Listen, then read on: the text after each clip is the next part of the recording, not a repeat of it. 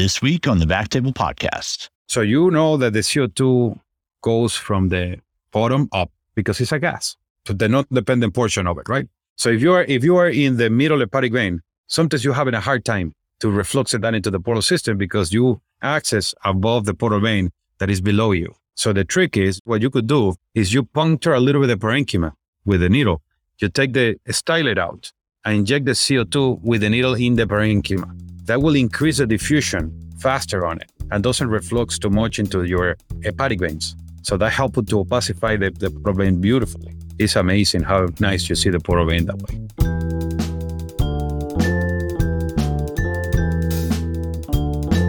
Ladies and gentlemen, welcome to the Backtable Podcast. If you're a new listener, welcome. For all of our regular listeners, welcome back and thank you for listening. You can find all previous episodes of the podcast on iTunes, Spotify, or our website, which is backtable.com. Very easy to remember. Subscribe to the show, leave us a review, or reach out to us on social media. Let us know how we can make this podcast a better resource for our medical community, and we're going to do our best to make that happen. Now, a quick word from our sponsor, Argon. Argon Medical is the manufacturer of the Scorpion Portal Vein Access Series, designed to simplify the most complex tips and other portal vein access procedures. Scorpion offers interventional radiologists enhanced visibility, component durability, and novel bidirectional steerability. Transform your tips today. Visit argonmedical.com forward slash scorpion for more information. And now back to the show. Our guest today is Dr. George Behrens. George is an IR doc based out of the Chicago suburb area. Our topic today is tips and new innovations for tips. Our topic today overlaps nicely with our Tips University series we did with Dr. Emmett Linsky. That was around May of 2022. For those interested, go check out episodes 123 through 126. I think those are going to segue nicely into this conversation. George, welcome to the show. Oh, thank you, Chris. I'm glad and happy to be here. All right. For the audience, will you just tell us a little bit about your uh, background and trainings? So, essentially, Chris, I'm originally from Venezuela. So, I did my med school over there, and I was actually doing radiology in uh, Venezuela. And then, of course, I, my, my mind always been in interventional radiology, and um, I was totally different uh, training, put it this way. So, I was working with an interventional radiologist. There are two interventional radiologists that were actually trained in the United States and working in building my life over there. I said, well, let me just go to Chicago for six months to do an observership and see how the things are going over there. That was my last trip that I did. And actually, I stay here. So I started working in Rush University Medical Center in Chicago. And uh, I was working with Hector Ferral. You might guys know him, Alonso, Mark Alonso, and Neil Patel. So, of course, seeing the world in the United States clearly opened my mind and say, well, listen, what I'm doing, I, I probably got to come here in the United States. And uh, sure enough, I did my boards and my exams, and uh, I was, these guys didn't let me go anywhere. And I did my training in interventional radiology over there. So I did radiology and interventional radiology over there. And uh, since then, I, I stayed there for eight years. And then I moved to the current practice that I'm on in VIR. That's nice. So Chicago and Rush sucked you in for a residency and a fellowship, and then now Venezuela's lost, the U.S. has gained. So now we have uh, Dr. Behrens. That's absolutely right. So actually, I'll give a shout out to Hector. He's now down here at LSU New Orleans. So I'm I'm a private practice doc out of New Orleans, and so Hector's at LSU now. Yeah, I, I know exactly. That's why I was telling you because I figured that you will know him. Oh yeah, for sure. In fact, we have an angio club coming up in a couple of weeks. I'll run into Hector. Actually, I think it's coming up on Thursday, so I'll see him pretty soon. All right. So you mentioned so now you're out of the academic setting. You're in a private practice group, and I, you know I, I took a look at y'all's practice online. Is it a strictly IR practice? Yes, absolutely. So we, we just do interventional radiology, which it's actually a pretty nice setup. So we cover seven hospitals. So we are a clinical base model. I mean, when we say clinical base, is absolutely clinical base model. So we see patients, we have our, in our main office, we have a, a clinic where we see patients Monday to Fridays. One physician is going to be seeing patients the whole day over there. And then we have two other clinics that we see patients on it. Here in Elgin, where I'm at right now today, and then another one, actually three more. So one is in uh, in Elgin, uh, Advocate Sherman Hospital. We have another clinic in uh, Trinity Hospital in the south side of Chicago, and then we have one in a small hospital called St. Anthony. It's a small community hospital that we. It's close to really, really close to downtown, but we see patients there once a week there. And all the IR docs are interventional radiology? All interventional radiology. We have 10 physicians right now, and it's only IR interventional radiology. We, we don't deal with any diagnostic. I mean, of course, some CTAs and some invasive studies, uh, uh, you know, ultrasound studies that we read in a couple hospitals, but not, I would say 99% of the time is just interventional radiology. That sounds like a great practice. Are you guys hiring right now? I mean, gosh, it seems like it seems like I mean, I always see on the SIR forums like how we're not, you know, we're preparing all these new grads for the brave new world and there's no jobs out there for him. but it sounds like you have the practice that's like very well suited to the new IR doc. It, it is. It is actually, you know, sometimes maybe it's a little intimidating for some young peoples when they hear that you have cover seven hospital, that you could be on call and you can be overwhelmed. Not really. I mean, when you're in a community hospital, sure, you're gonna you're gonna be busy. You know, and especially we we're clinical based, so we're rounding in all the patients every single day. Saturdays and Sunday, we're rounding in every single of our patients. So you can imagine Sure, it's a, it's a little bit um, a little bit of work, but you have also the the PAs. We currently have seven PAs, and they help us to round and, and execute all the, the you know the day by day and and seeing the patient's consult progress and and all of that. That's nice. And physician extenders certainly make things a little bit more manageable. All right, so let's talk about uh, your current practice and zooming in a little bit on your portal hypertension practice. Will you kind of dig in and tell us a little bit about it? Oh, absolutely. So I came with an idea about probably say seven years ago, where I want to develop a portal hypertension clinic. So essentially a clinic where I see the patients with hepatology with transplant surgeons on it. So at the beginning, we were trying to engage, of course, Rush, because that was my first connection on it. So I tried to bring the hepatologists and, and the transplant surgeons to work with us. But as you can imagine, you know, in, in a um, community hospital, the vast majority of the norm is that you're going to transfer the patient or the care to a tertiary center. And what, what that does is just a patient goes to the tertiary center and they get all the follow up, the images, the, the workup, and everything done because, of course, the transplant surgeon, they want to have that there in their institution. So, what my, my original idea was decentralize it completely opposite. Instead of me sending the patient to tertiary center, I want to bring the tertiary center to the local community hospital. So after a few years battling with different groups, we actually partnered with the University of Chicago. And currently we have a hepatologist, transplant hepatologist, and transplant surgeon coming to the interventional radiology clinic to see the patients together. Two times a month, they come to our clinic. We have at least 15 patients and we evaluate the patients all together. So meaning patient get room into a, one of the consult rooms. The nurses talk to the patient, get the chief complaint and all the symptoms and everything. They gather all the data and then we sit down with the hepatologist and the transplant surgeon and we make a plan for them. So meaning that it's all multidisciplinary. But again, it's a completely opposite of the standard practice that the people does. All right. I'll send the patient to tertiary. So all the work for transplant, everything, uh, let's say, um, interventional oncology, Y90, therapies, all is in locally. The patient only goes to the tertiary center for one visit that they have to do with the social workers and nutrition and a couple things like that. And the rest of the stuff, the next time that they go there is for transplant. How did you get buy-in from the University of Chicago? Because I, I, imagine that there was some pushback. I mean, there had to be some uphill battles in terms of, of getting this set up. There's no way it happened overnight. You have to understand that this is the perfect settings for it, Chicago. Why? Because we have five academic, big academic centers, all located in the same area. So you have five people trying to fight for the same patients all in the center. The problem is that the hospital, the, the patients that are located 45, one hour away, they don't want to travel one hour to get the lab drawn or to get a CT scan. So they say, why, why I cannot get this in my local hospital? So of course, you know, that's the reason why we took me almost seven years to convince them because it's trying to tell them, hey, listen, the only way we have the patients, you guys have the tools. The only way that, that we all are going to win if we decentralize the system where they come and we do all the work up locally. And then our institution is going to win because they're going to get all the all the workup for the patient and the Y90L, all the treatment or the, the tips, uh, whatever you want to name it on. And uh, the cardiac evaluation, the angiogram, if they need a, a cardiac angio, if they need a contrast of the chest, so whatever. And also, you're going to get it because the patient is going knows that it, we have a team that locally that is going to be taking care of them in case that they need something. To this point right now, we have actually referrals from the tertiary center to us because the patients say, I don't want to go there. Why, if I can have it here locally, why am I'm gonna get it? And at the same time, they bring a higher expertise because all the team, like the GI physicians, the cardiologists, have to be to the tertiary level, meaning that they have to be really expert of what the patient needs for transplantation. So then increase the communication between the tertiary center and a local hospital, and everybody wins on it.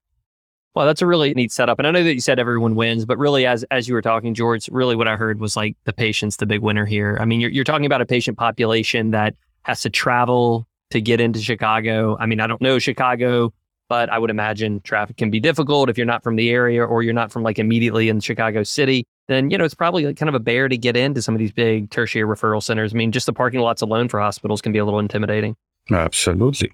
All right, so parking lots aside, your portal hypertension patients, what's the most common way for them to get plugged into your system? Like, what are the common referrals that you're seeing when a patient gets referred to, you know, your quote unquote portal hypertension clinic?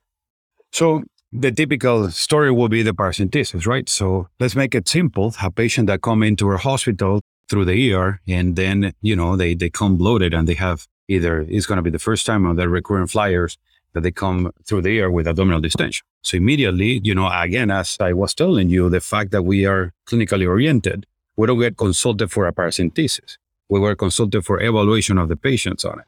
So when the patient become admitted to the hospital, we see them and say, well, listen, this guy has clearly cirrhosis. So then have been evaluated before, no, never been evaluated. So we talk to GI and then we start to do well, the workup. Oh, definitely this patient is going to need a workup for portal hypertension. So therefore, we, of course, we're going to do a paracentesis right now for diagnostic and therapeutic purposes. But then after this, the patient is going to go home and we're going to bring it back as an outpatient for TJ liver biopsy, for eh, screening HCC, colonoscopy for GI, and da da da da da, and all the steps that is needed for the portal hypertension workup.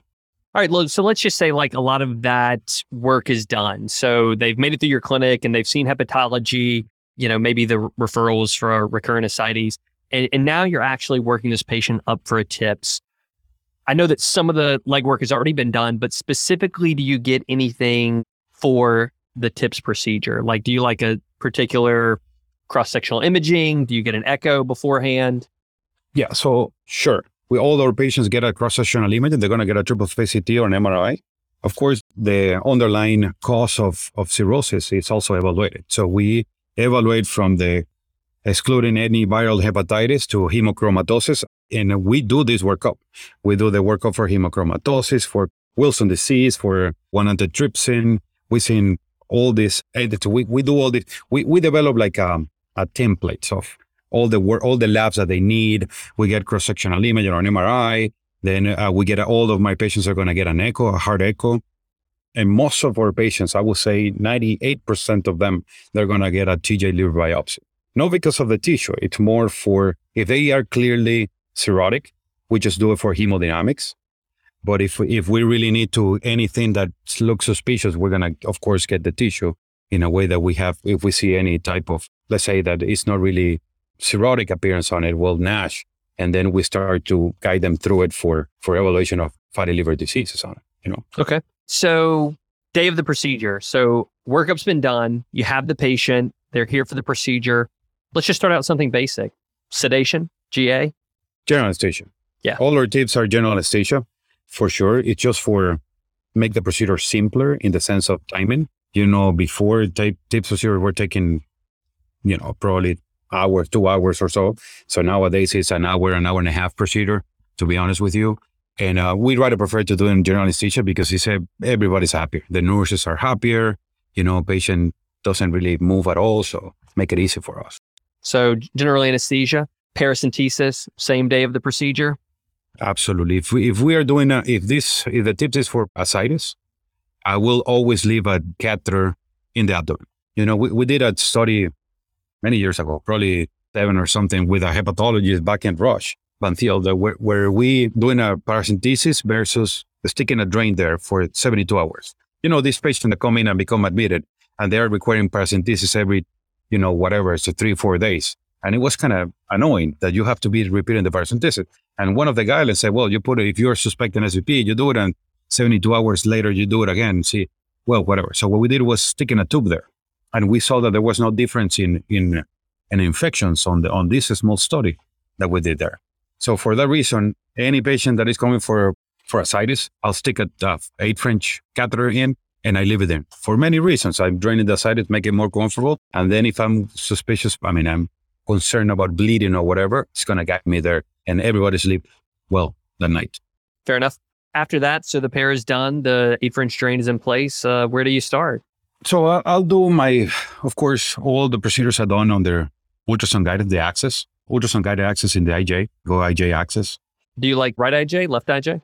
Right, IJ. Even even sometimes we when we have a we have a few patients that they have central venous stenosis on the right for whatever reason, you know, like uh, they have lines before or whatever. Sometimes we even prefer to recanalize that and going through doing that rather than going to the left. But I mean, left actually, I'll tell you the truth. The left access is actually better from the stability of the cannula. So because of the difference of angles, you know, when you go from the left, you cross the heart and then you you put your cannula on the right hepatic vein your cannula stay there, doesn't kick you out like uh, when you're in the right, to be honest with you. Actually, I anecdotically from, uh, no, anec- not my anecdote, actually was, I think was Hector and a friend of Hector who, based on the disposition of the room, they say, well, we, we didn't have any other choice. I would use the left IJ all the time because the way that the room was set up. And actually, we found out that was actually better. So I took it as a, an idea. And so some once in a while, we do it from the left. And it's true. Actually, the cannula stay more in the position on it on the left side. But you know, based on you're working on the right side, the, the, the way that the monitors are, and then you have the C arm that is not really that comfortable to be trying to move your head to be able to see the screen because most of our room are not really comfortable to to do this type of procedures, to be honest with you. Yeah, I echo all those sentiments. I mean, the people who go left IJ, there are a lot of good reasons to go left IJ, but in the end, it's just, you know, for me, operator comfort. So right IJ access and then 10 French sheath take it from there. So we got the 10 French sheath. Then what next? I always measure the pressures in the IVC and the right atrium. Always. I want to always see if there's any gradient in the IVC. It's probably because, you know, we, we were doing this for a research project. I mean, many years ago. So we decided to continue doing it, or I decided to continue doing it. And I, I still do it. Once in a while, you see a little, those gradients across the IVC that you were wondering whether they have something to do with it or not, or a web or something. But truly speaking, 99% of the time, nothing is, is not really that helpful, but I'm still doing it. Then I use a multi-purpose catheter to get into the hepatic veins. I go either way. I mean, I, I'm not, I don't kill myself on trying to get whether the right or the middle. I mean, I, I don't, I really don't care as long as I get into a nice, good hepatic vein that is juicy and that, that I feel that it, it's easy to get access in, that I can park my cannula. I think that's going to be my, my way to do it. And uh, there are certain circumstances where it's hard to get into the right hepatic vein. So then I use a, a launcher catheter, one of those cardiac launcher, six French, with a little reverse curve. It's fascinating. You put a, this guiding catheter with a record you form it in the um, AL 1.5. So you, you, you form it in the inferior vena cava and you pull, and that thing is going to get inside of the hepatic vein in a heartbeat. I mean, it's like it goes so easy into that. So that's really when I struggle more than three, four minutes trying to get the hepatic vein, forget it. Just give me the launcher AL one and a half and just park it there and uh, I'll get it right there. All right. That's a good tip. I haven't heard that. So the AL. AL one and a half, well, one and a half or two. Six French launcher. Okay. All right. I'll have to remember that one. Yeah. They have like a little re- reverse curve on it.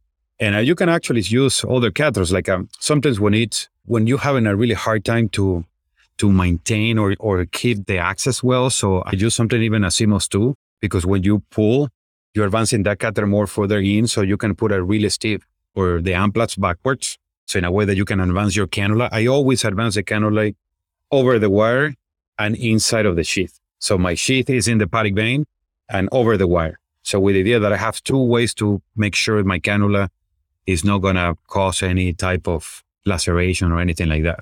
So at this point, one of a couple of catheter options to get into the hepatic vein. It doesn't seem like you're precious about whether you get right hepatic or middle hepatic. Just whatever one gives you a favorable anatomy, make a couple throws. Correct. So then after I after I have my catheter in the hepatic veins, I of course I shoot a venogram. I confirm that the hepatic vein is suitable and good anatomy to be able to hold my cannula in place. And then I just put a balloon, a catheter balloon. Okay. I put a catheter balloon one, because I want to measure the pressures in the, the wedge versus the free. However, like I said before, most of my patients already have a TJ liver biopsy or hemodynamic evaluation. So therefore, I know what the gradient is, but I still confirming the day of the procedure.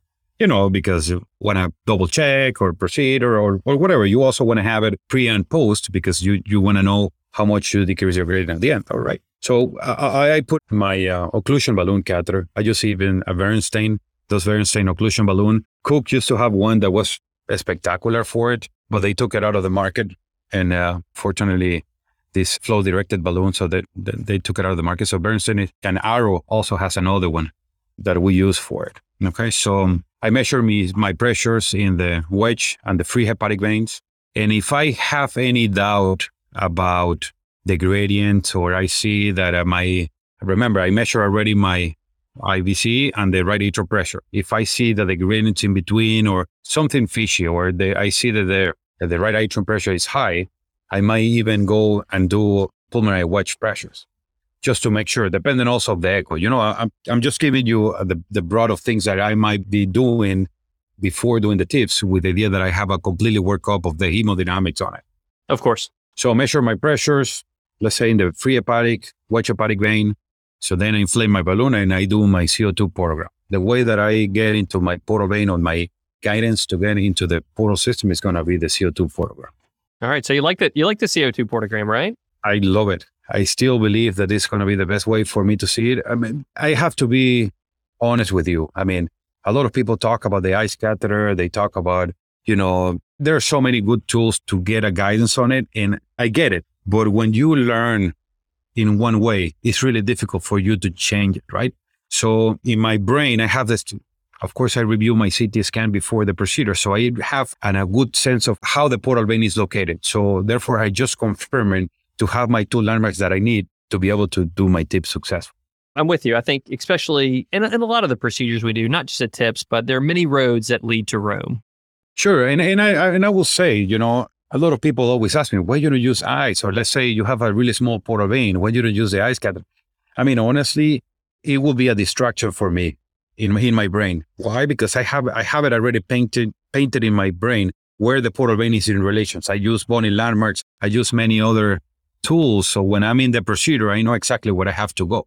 But let's say this: I'm gonna give you I, I'm gonna give you another tips because I think it's important for the people who want to do CO2 programs that sometimes they're failing to opacify the portal vein.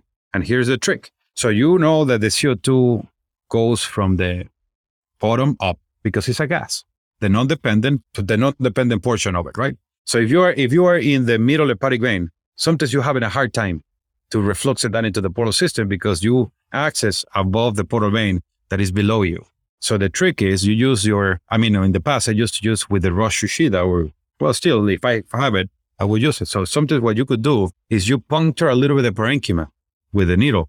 You take the stylet out and inject the CO2 with the needle in the parenchyma that will increase the diffusion faster on it and doesn't reflux too much into your hepatic veins. So that helps to opacify the, the vein beautifully. So it's a tips for people who have not done it. It's amazing how nice you see the vein that way.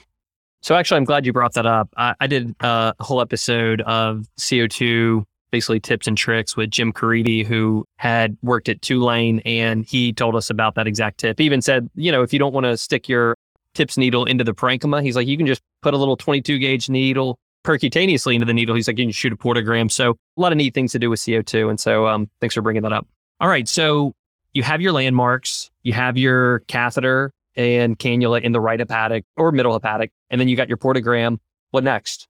So then, of course, you know, at this point, we're going to advance the cannula. Oh, so let's say we're going to advance the cannula into the hepatic veins. So again, I do it over the wire inside of the sheath, meaning the sheath in the hepatic vein, really deep in the hepatic vein. So I advance my cannula over it. So let's say it's, you know, the liver is floating in too much of ascites. So sometimes you feel that you have to do a lot of pressure and maybe you feel that the wire is not going to give you enough support. Sometimes what I do is I put the Amplatz wire backwards. So I put the stiff end in and I do it over the Amplatz wire. Nothing is going to happen. It's like uh, doing a TJ liver biopsy.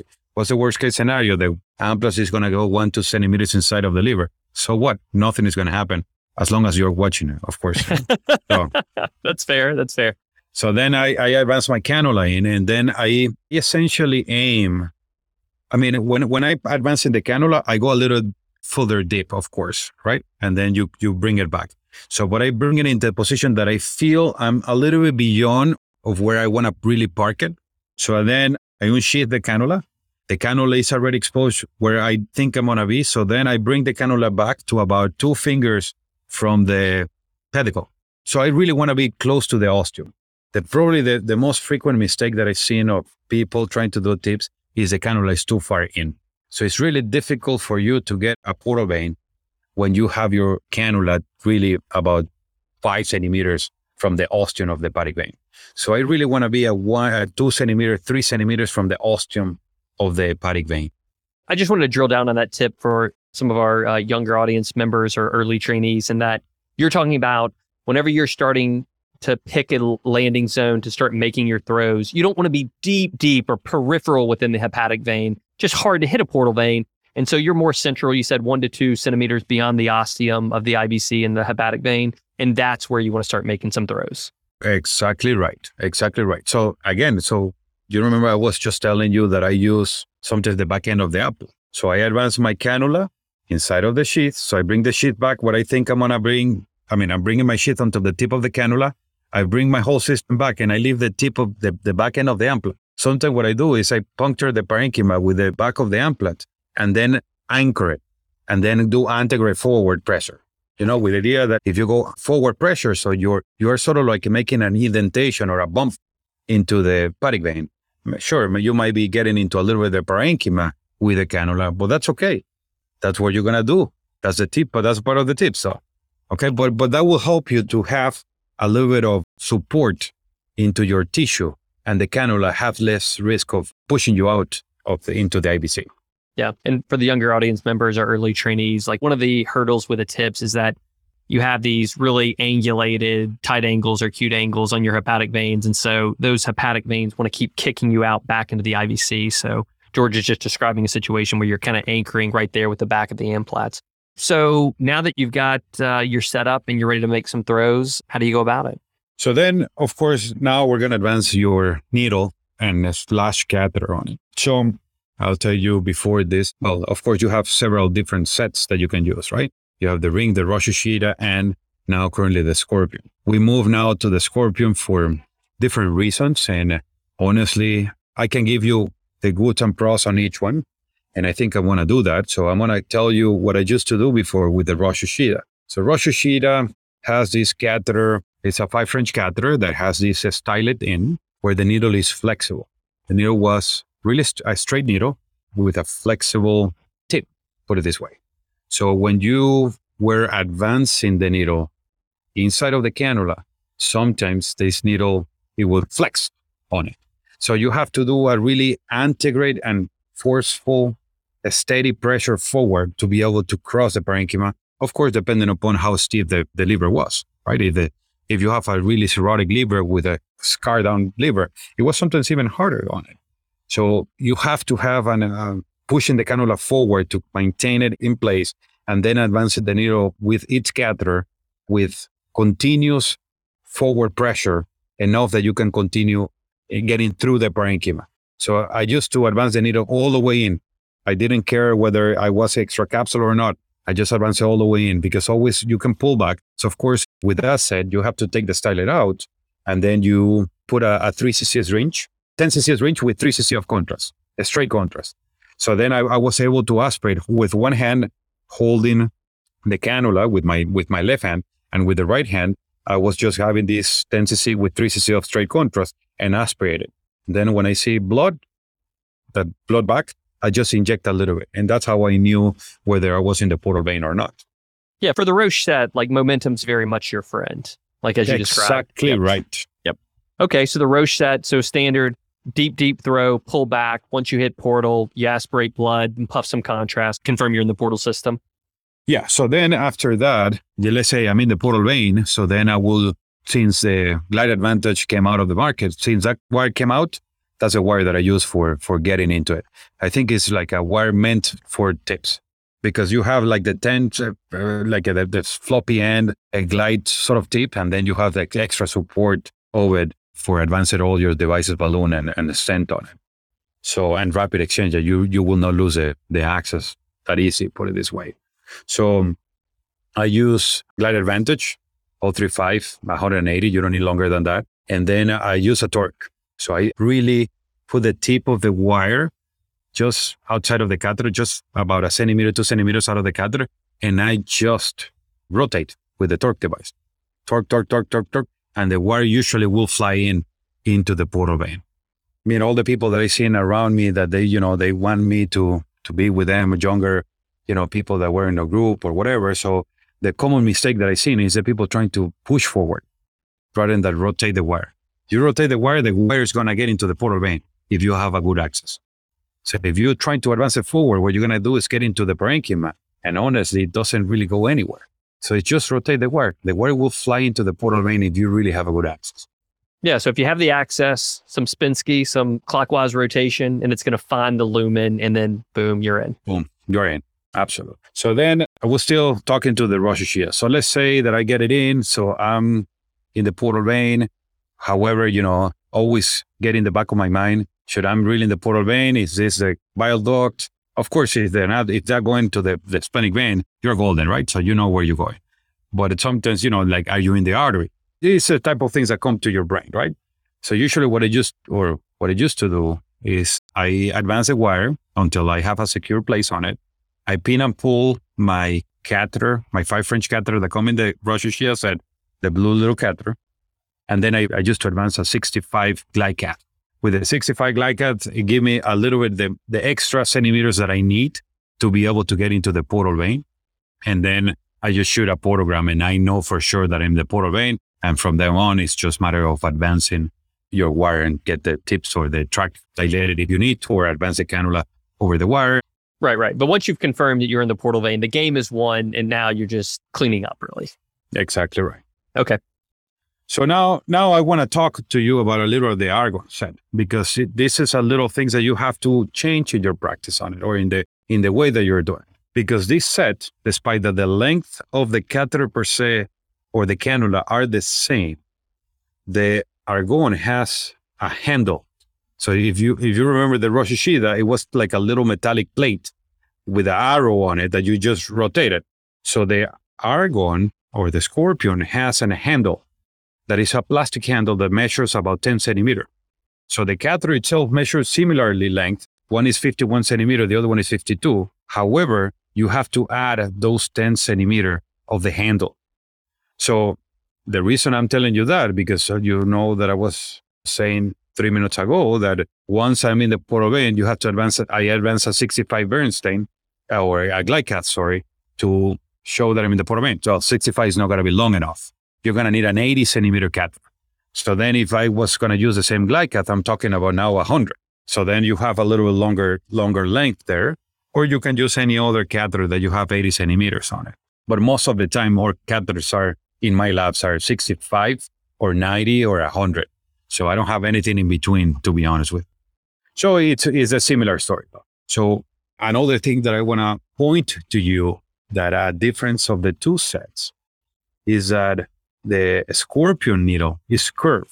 Okay. It's got a curve to it, so you don't have to add your own curve. So you have more uh, ability to track anterior rather than just cranial caudal. Correct. So that that help you because you have the curve from the cannula plus you have the curve of the needle. So the sum of the two curves give you a really good angle. Of course, you can put a one pointing anterior and the other one pointing posterior, so then you have an S shape, so to speak. So th- that's a good thing because you can actually guide your needle the direction that you want to get it into. So you can say, well, I'm in the in the right hepatic vein, so my cannula is pointing anterior, but turn out that my portal vein is a little more medial. So then you can get your other needle pointed a little more medial. So then you have one guiding you anterior and the other one going a little more medial into it. Does it make sense what I'm saying? Yeah. So you have the you have basically the advantage of a curved cannula tip that gives you some directionality, and then a curved needle tip, which adds to the directionality. And those things don't have to be perfectly congruent. I mean, you know, one can be say, okay, now I want to torque the handle anteriorly, but then your needle can get you either lateral or medial or or whichever direction you need to go. Exactly right. That's a that's an important thing there. Other thing that I want to add to that is uh, the fact that again you have two versions of it. So they have one that is a stylet, like your Rosch-Uchida, you know, the stylet that you have the, the needle that is curved, right? And then you advance your catheter on it, right? Your, you put your, your stylet inside of the, the stylet inside of the catheter. So then you have the curved needle. And then you have one that is hollow in the inside. So you have the stylet that is hollow, that is like a, like a needle. So it's not quite like a Rosch-Uchida. It's sort of like a colapinto, so to speak, where you have a catheter with a hollow stylet. So actually you can inject and push forward on it. Do you like the one that's styleted or different ones for different occasions? I like the hollow. The reason for that is that I can see blood coming towards me. So in, in the situation where you have the hollow, because when you have the rochet, you described a situation where you advance as far as possible and it's a pull back, you aspirate, and then you puff contrast. But when you have the hollow, are you doing something different? So has your technique changed between the two? It does change a little bit. Of course, when you have a hollow needle and you are going through a parenchyma, you have the theoretical risk, the, the risk that you're going to have some tissue in the tip of the needle. So then you have to always do a little push forward, a little push forward, just a tiny bit, like a point, point one cc, just a little push, just to push that little block on it. And then you're going to see the blood. But what I have done more frequently, I'm not sure how many I have done with the, with the argon, but I will tell you about eight, ten of them already. So what I what I've done so far right now is that I I see the blood coming towards me, and then I use it as there wasn't a stylet on it. So meaning I pull the stylet out or the needle out, and I leave the little catheter, and I use the catheter as a as a catheter. Another difference that this two catheter has, meaning the catheter from Rosch-Uchida and the catheter from the argon, is that the luminal diameter. The Cook set has a 0.38 catheter, like a wire, like any other catheter, 0.38. The argon is 0.4, 0.04. So it's a little bigger. And that gives you a little more extra rotation, a little, that little space on it. When you are moving the wire or rotating the wire, that allowed you to have a little more space that the wire to trying to find out the hole in the direction that you want to go forward. Does it make sense what I'm saying? Yeah, that does. I, I didn't realize like that just I guess it's just a fraction of a millimeter gives you a little bit more play with the wire. And, and in your experience, that gives you some better, the wire's more likely to track into the portal that way, or it just gives you a little extra maneuverability? It gives you more maneuverability. So you, you feel it. You, you feel the difference in your hands. So it's, it's maybe subtle, but when you start doing it, you're going to realize, I, of course, feel different. And then it's when you say, oh, now I get it. So when I saw the specifications, I say, now I understand why this happened. And another tip there, because again, uh, the part of the idea of the podcast is to give you a little tips of what I learned so far with this. George, we, we, we want all the tips. We don't just want some of the tips, man. We want them all. Well, let's let's try to give you more all that I can that I know. I, I'm sure that there are going to be people having ten thousand more of this. So the angle of the cut of the needle is pointing up. So I'm not sure whether uh, how can I visualize, but it's pointing up. I'm visualizing. I'm visualizing the tip of a Tuohy needle, kind of. Correct. Exactly right. So imagine the Tuohy needle when the hole is pointing up. Yes. Yeah. So like that needle gives you, or the the outlet of the needle gives you directionability also. Uh, but keep going. Exactly right. So imagine that. So you have the hole pointing up, and then you have two devices or two needles or two curves on it. So you have the curve of the cannula, and then you have the curve of the needle. And then you have an angle in the tip of the needle that is pointing even up. What that's doing is giving you against the wall of the vessel. So sometimes that doesn't allow you to be able to advance or to move the, the, the wires around. Remember, it's a needle. So you technically should not be advancing hydrophilic needle through that because you're going to rip off the coating on it, right? So what, you, what I do is I take the needle out so that way the hole is straight. So, and then you are going to be able to get into the vessel straight into it. And if you are going against the wall, what you got to do is lift your devices. So you have a, you have a tube, right? So if you lift your handle up towards the ceiling, so the curve make it more horizontal, more down. So then you're going to be able to get it away of the upper, upper wall of the vessel. Okay. And, and the other trick that I've been learning with this is that it's a longer set, right? Because we say that the cannula is the same length plus 10 centimeter of the handle. This 10 centimeter of the handle allowed you that if you push down towards the floor, you have the handle in your hand and you push down, the curve is going to be more horizontal in the, I mean, in the, the planes of the needle. So you have a curve here. So if you move it, it's like a, a swing on it. Okay, it's got a pivot point. It's got a pivot point. Yeah, yeah, yeah. Yeah. When you go down, so then the angle is going to be more anterior. And when you go down, you're going to be more cephalocaudal. So with those two, with those two angles that you have between the cannula and the needle, you can play also now on handle the cannula towards the ceiling or towards the floor the, giving you the extra angle that you might need to have it more horizontal, the poking or the tract, or a little more angle craniocaudal. So I, I guess in short, what you're describing is like the the set that you're using now, like the Argon set. It's giving you more steerability and maneuverability to just access the portal system. Like you you've now had is it actually creating like a difference like clinically in terms of like a shorter time to get from hepatic to portal? At this point, yes. At the beginning, it didn't because, of course, Well, every- I have to learn. it. Yeah, got a learning right? curve. Everything's I- got a learning curve, of course. it uh, it's going b- uh, three steps back and trying to learn the whole idea of it. But now that I understood and get the science behind it and why, I mean, the different tricks that I can do with it. Now, honestly, I have the grasp on it and I know exactly how to manipulate it in a way that I, I need to get in my access for.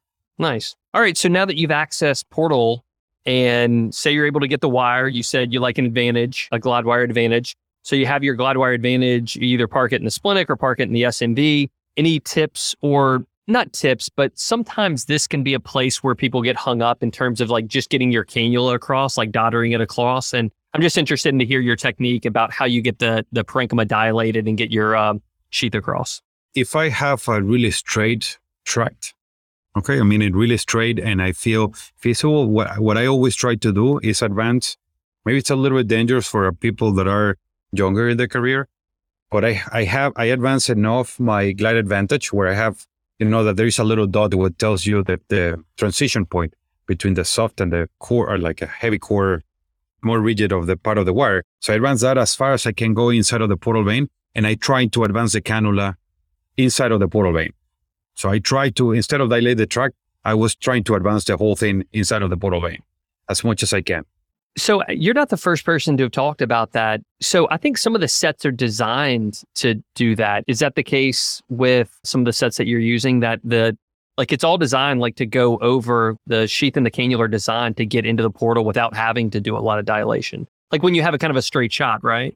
Yeah, if you have a straight shot, it's absolutely feasible and it, and goes smooth. And then what you, once you have your set inside of the portal vein, you advance your sheath over the set, and then you are already in the portal vein. So then, really, what you gotta do is just if you have enough experience to know what lengths of stent you're gonna need, you're pretty much done there. You just put deploy the stent and dilate it. Or if you really want to be puristic and you want to measure, it, that I would recommend to all the people that is in training or recently graduated or they don't have, they're not doing tips, many tips a year still measure it, measure your length of the stent. Or other than that, just go ahead and eyeball on it, and you almost not gonna go wrong with it. Okay. Can you talk a little bit about after you've gotten the the cannula through and you've done a portogram, can you talk a little bit about deploying the stent, stent landing zone, and what you're kind of going for as far as like the stent deployment? Sure. So again, we do the portogram. If we need to measure, we put a measuring pigtail, and then you're trying to measure on it. Honestly, what I try to look into is gonna be where the diaphragm is crossing the right atrium.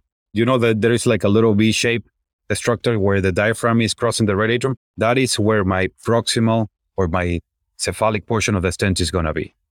And my distal, of course, is gonna be the entry site in the portal vein essentially I advance my sheath all the way into the portal vein. I open and flare up the self-expandable portion of the bare metal portion of the Viatorr stent. Of course, I will think that everybody in the United States will use Viatorr mainly for all this. I don't expect anyone to send a wall stent anymore unless that you don't have it, I guess. I mean, I don't want to speak for everyone, but I, I'd say a large portion of people are now using the Viatorrs. Yes, I, I, I, I hope too, because, well, I mean, you, you might run into a place where you don't have it and then you're going to be creative and get I get it. and get a, a wall stent and then put a, another cover stent in the parenchymal portion of it. Sure, I mean it's many types and techniques described for that. So essentially, I try as much as possible to open the bare metal portion not in the main portal vein itself. If I if I have a, a really good right portal, I will deploy it right there. But if I don't have a choice because the right I get my access is really central, I will open in the main portal vein. I just leave. I will open onto the ring, the metallic, the gold ring that is in the in the center. I open it, and I will say probably about one centimeter. I leave it the sheath between the ring and the tip of the sheath. I will leave a one centimeter, and then I start to pull a little bit. When I'm already in the parenchyma, like uh, for sure, I'm really close to where I'm gonna be deploying it, and then I unsheath the whole stent, and then I tag a little bit on it. I I'm, I pull a little bit to make sure that is exactly in the access point of the portal. That's why I try to avoid dil- pre-dilation because I don't. I'm always having the fear that I'm gonna leave a certain area of the parenchyma uncovered. You know, I want to have make sure that the whole part is covered. The whole parenchymal portion is all is covered. Yeah. So what you're kind of describing is like that tactile sensation of when you're pulling back. So you've you've uncovered the distal two centimeters, which for some of the younger audience or early trainees, that's uncovered. And so you're pulling back. So you're about three centimeters of the stent is uncovered. So you have two centimeters distally, which is uncovered, and then the one. Hold on, I'm doing a terrible job of summarizing. You actually did a better job. No, than me. you, you you did it. You you're doing fine. I'm following you perfectly fine. So you, it's about three centimeters because it's the two uncover plus the one centimeter from the ring to the portion cover. So I get I pull it back to the the tract on it, and when I'm I'm about to be in a perfect position, I don't sheath the whole stent, right? So then I am tugging, and when I'm on about to deploy the stent, I always pull a little bit to make sure that it's getting me. I really don't want to have too much cover inside of the portal vein, and I don't want to have uncover in the tract of the portal vein, in the parenchyma. Yeah. And so what you're kind of talking about with that stent deployment is that, that, that tactile sensation where you feel the uncovered distal two centimeters kind of like tugging up against the parenchyma as you're like, because that part's already partially deployed. So you're pulling back and you feel it bump into the liver parenchyma. Correct. Absolutely right. All right. So now that you've got the stent deployed, so you've got your landing zone cephalad and you got your landing zone distally.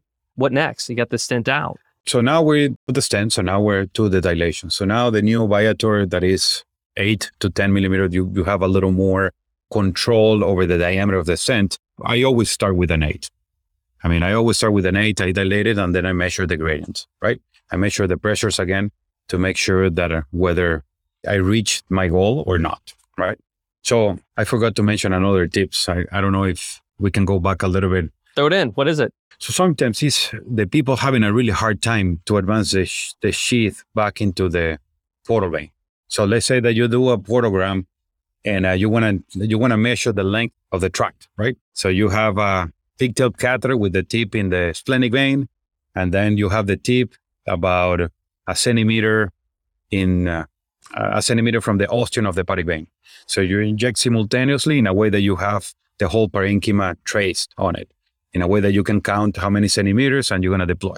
So then the people sometimes having a really hard time to put the sheath back in there.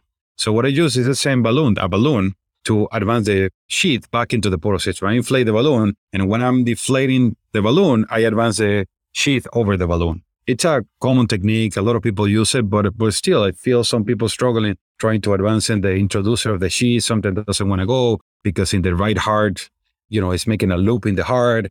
So I, I think the balloon technique to deflate the balloon and advance the sheath over is probably the best way to advance the sheath back into the portal system. So what size balloon do you use?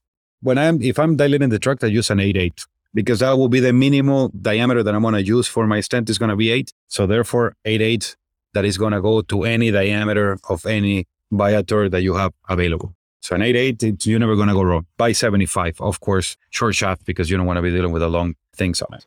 Okay. So going back to dilation and goals of where you're trying to get that stent, what are you using for your gradient and under what scenarios? Of course, depend how much you started with. Ideally is to get less than 12 millimeter mercury if it's a bleeder, less than eight if you're trying to get for ascites. But you have patients that have a gradient of 40 so that you know you're not going to get there. So as long as you decrease, and actually long time ago, we were writing a paper or a, a book chapter about this, and and I found some literature that saying that you increase the gradient 30% of the original gradient, more than 30% decrease of the gradient is enough for bleeding. So In certain circumstances, when you have that, that might be enough. So if you have, I don't know, 30, if you decrease to 20 a gradient, you decrease significant. If you're trying to get it to 12 and you might dilate it to 10 and you might still have 20 of gradient. So what are you going to do with it? Are you going to do a barrel? No, not really. I think it also depends of the clinical scenario. It's an emergent tip, I mean, it's so many variables on it that you, of course, you have to put all this in context. Of course, yeah. And we get it that, you know, there's a lot going in for it, but just for your general recommendations, just for, you know, just to be able to talk about it simply, using 12 millimeters mercury for bleeders and then eight for recurrent ascites. Correct. But what do you use, or can you give some rough guidelines for like when you have really elevated portal pressures? Do you just try and decrease it by 50% and then see, how, especially with ascites, you just kind of see how it goes. And then if you have to tune the tips up, you can always bring them back. Absolutely, absolutely. And then, then also, you know, the other thing to take in consideration is the encephalopathy, the pre-procedure encephalopathy of the patient. So nowadays, I mean, honestly, after, I mean, in this time of the year, I think we can control encephalopathy really well with uh, medical management. But of course, you have to get rid of all the spontaneous shunting. So, I mean, I try to, if the patient has a baseline encephalopathy before the tips, it's not for me a contraindication to do a tip in a patient that has some degree of encephalopathy. Of course, if it's in coma, encephalopathic, common sense, you're not going to do it. But if you have a large spontaneous splenorenal shunt or you have a huge varices, so I tend to embolize them all, despite might see antegrade flow and I see that it's not opacifying the varices. You know, you, you do the post tips portogram and then you see that there is no opacification of the varices, I will embolize it because, you know, the, those things, it might lead you to recurrent ascites later on. So I rather prefer to have a good shunting and leading me everything to a rate control shunt. Remember, the veins can contract at a late any time. So you have no way to control the amount of blood that is going through a spontaneous shunt. When you have a tips, the radius is fixed. You cannot, I mean, the, the body is not going to make it bigger or smaller. If it's 10 millimeters, 10 millimeter period. So therefore you have a more control of the flow over a tips than a vein. So therefore I will get rid of all the varices or portosystemic shunting as much as I can if the patient is encephalopathic on it. All right. As far as variceal embolization, same session, different session, just depends on how the tips is going.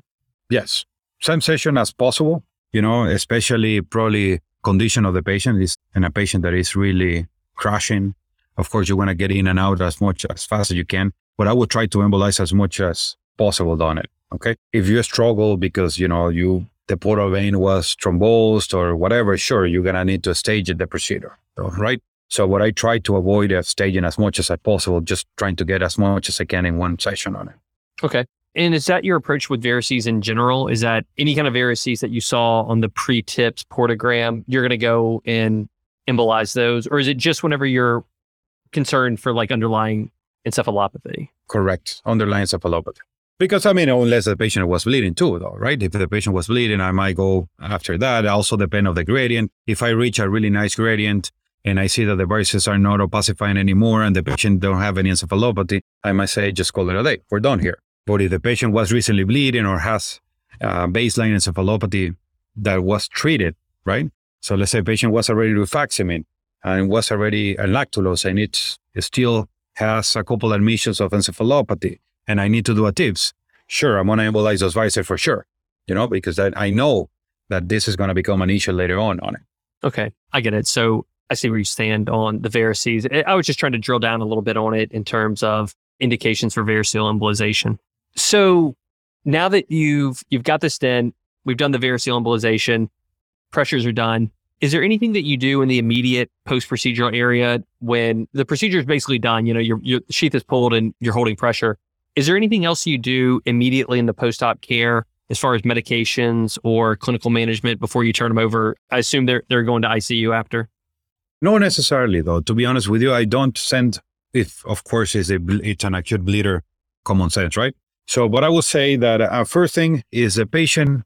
If the patient was for ascites, and I drain four liters, eight liters of ascites, not even eight. If I say five or four, let's put it four to make it a little more in the gray zone. I usually give them albumin after the procedure. I usually give them 100 grams of albumin. I might give it as much as I feel that they can tolerate. If I can give it 100, I give it 100 grams of albumin, and I usually give them 20 millim, 20 milligrams of Lasix to avoid the, the edema, the pulmonary edema. And also depends since all my patients are going to have an echo prior to the procedure. So then I know how the cardiac function is before the procedure. But if I'm a little concerned of a little degree of right heart failure or something, that at this point right now, it's not really a contraindication for me unless there is a severe right heart failure, you know, because all these patients, I get them to right heart cath and I measure the gradients and I measure the wedge pulmonary pressures and I estimate how much the hemodynamic of the whole body is going.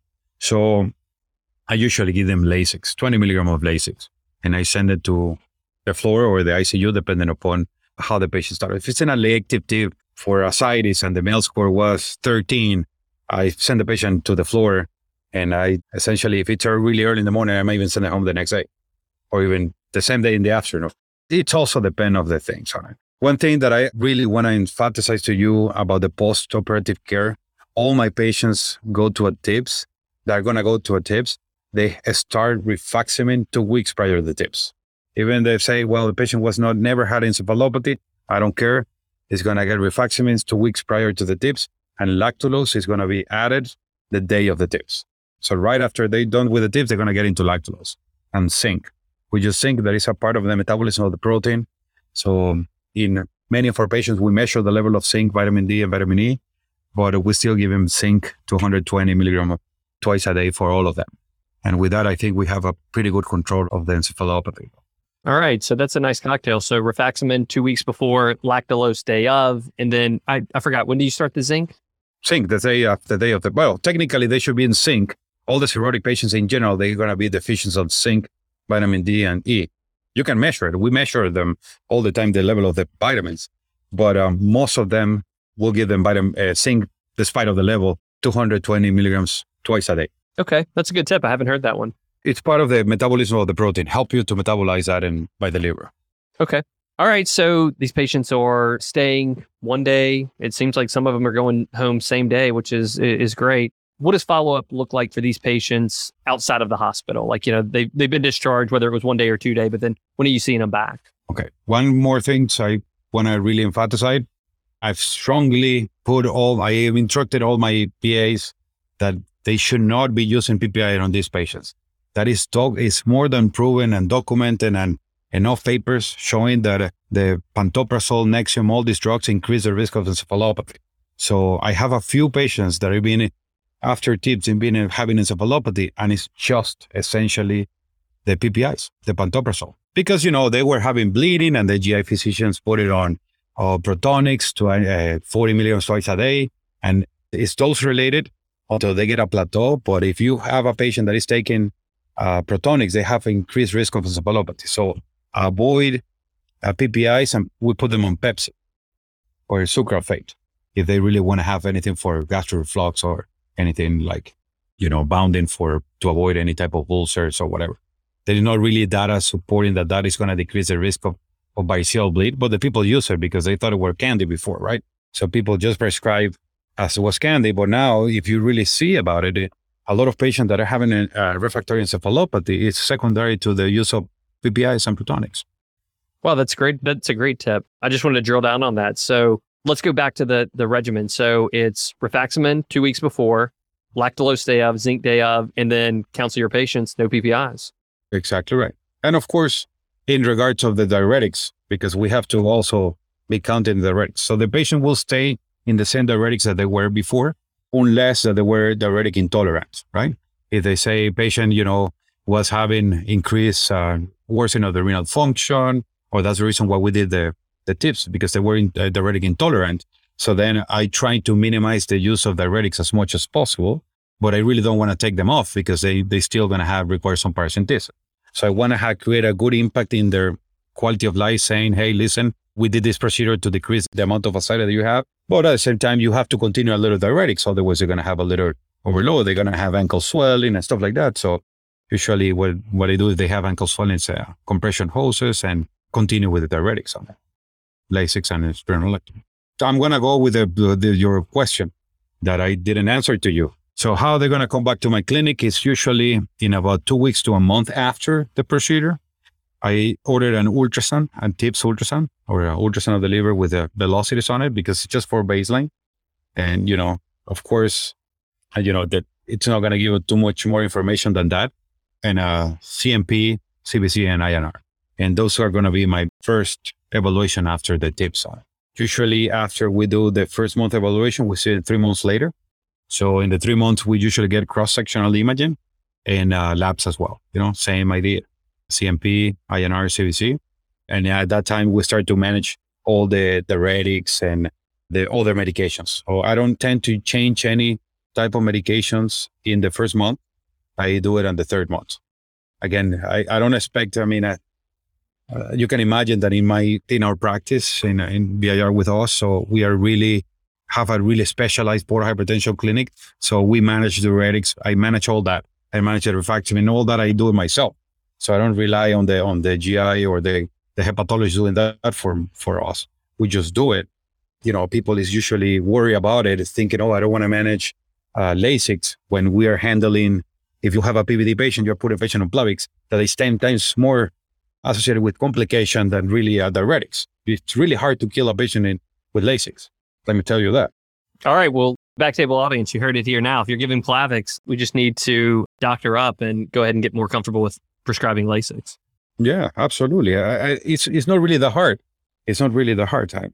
I've been trying, we develop courses for ascites management of that. It's just because it's such a little area that we have to learn on and it's really simple. So that's the point on that.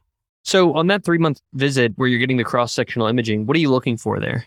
So, you know, there are um, a few things. I want to see this is my new baseline. I want to see if there is any vascular difference that I create with the tips. You know, there are several reports that people, several studies showing that you might gel a little branch of the hepatic vein of the of the artery. So then you might have an area of infarct. You change the some flow dynamics on it, and you know some of these patients later on you're gonna have you're gonna be looking for HCC, right? So therefore, I want to make sure that we're not altering anything different than the enhancement of the parenchyma. So with the idea that it's going to have some confusions later on, and I can attribute it to the tips, you know, because we see it um, in three months, and then we always see the patients every six months. I follow everything of every portal hypertension patient every six months for sure. I mean, maybe a little closer if we need to do some adjustments of the portal hypertension management, or even if it's for for HCC, because turn out the patient also HCC, but we see them every six months for the for the portal hypertension for sure. You know, for HCC screening. Of course. So the three month is is your new baseline, and then from there moving forward, you're seeing every six months. And then they're also getting screened for HCC. So it's nice to know what they look like three months after their tips. Correct. All right. So, George, we talked about a lot of stuff. Are there any resources that kind of come to front of mind that you think of for either early trainees or people who are just now getting into portal hypertension management? It doesn't have to be just tips related, but any articles that you've read either about PPIs or about Lasix administration that you found helpful, like as you've I mean, you know, you don't get to where you are today in, you know, an overnight course, but is there any like papers that have kind of hit home for you that have helped you with your management? Absolutely. I will I mean, if you if you want, I will give you the list of the papers that I felt that really changed my way of seeing the tips. So, and uh, you can, I mean, I'm not sure whether in the, in the website we can add it on and I will give you the links for all of them. Yeah, man, we we can do that. We're a sophisticated operation here. We can. I know that. that. I know that. I know you do. You guys do. I, I, I, was trying not to. I, I, was just trying to force you, totally speaking, but that's okay. I'm just kidding. I'm just trying to to get you enough information for this, and I will give you. I'm happy to share all these informations on it because I think it's is relevant. Though I mean, actually, even I can share many of the slides of things that we that I've been presenting before with the idea that you can have how I do my workup in an algorithmic way you know, I have an, a complete algorithm. If this is the gradient, this is what I do. If this is, if the patient MELD score is this, this is what we do. And I, because that's how we develop our practice on it, you know, so how we, you know, put our portal hypertension clinic together. So, I, and I think uh, it's important to share that because if we only doing it, it's worthless. If we all doing portal hypertension clinic, then we're really going to take a higher position as a IR in the management of portal hypertension. That to be honest with you, this topic it's a hundred percent IR world. I mean, this is for us, not for anyone else. You're totally right about that. There are so few specialties that understand the portal system like the IR doc. I mean, this is really where we reign. I mean, no one can touch us on this one. I'm with you. No, without a doubt, without a doubt. I think uh, I think we just have to learn a little more of the hepatology or the GI basics of it, and then we can become essentially uh, portal hypertension experts. And in all the from the diagnosis all the way to the patient's diets on it. I mean, truly speaking. So I mean, that, that was actually one of the re- reasons that I was really excited to have you on. Is that I think a lot of IR docs are doing this in tertiary referral centers. I mean, I mean, there's there's tons of docs that are doing it in tertiary referral centers. What I, I think is really neat about your practice is that y'all's model has allowed you to do this outside of a tertiary referral center. Now, I know you guys are partnered with one, but portal hypertension management can be for the community too. And so I, I, think it's great what you guys are doing. You sound like you have an awesome IR practice going there.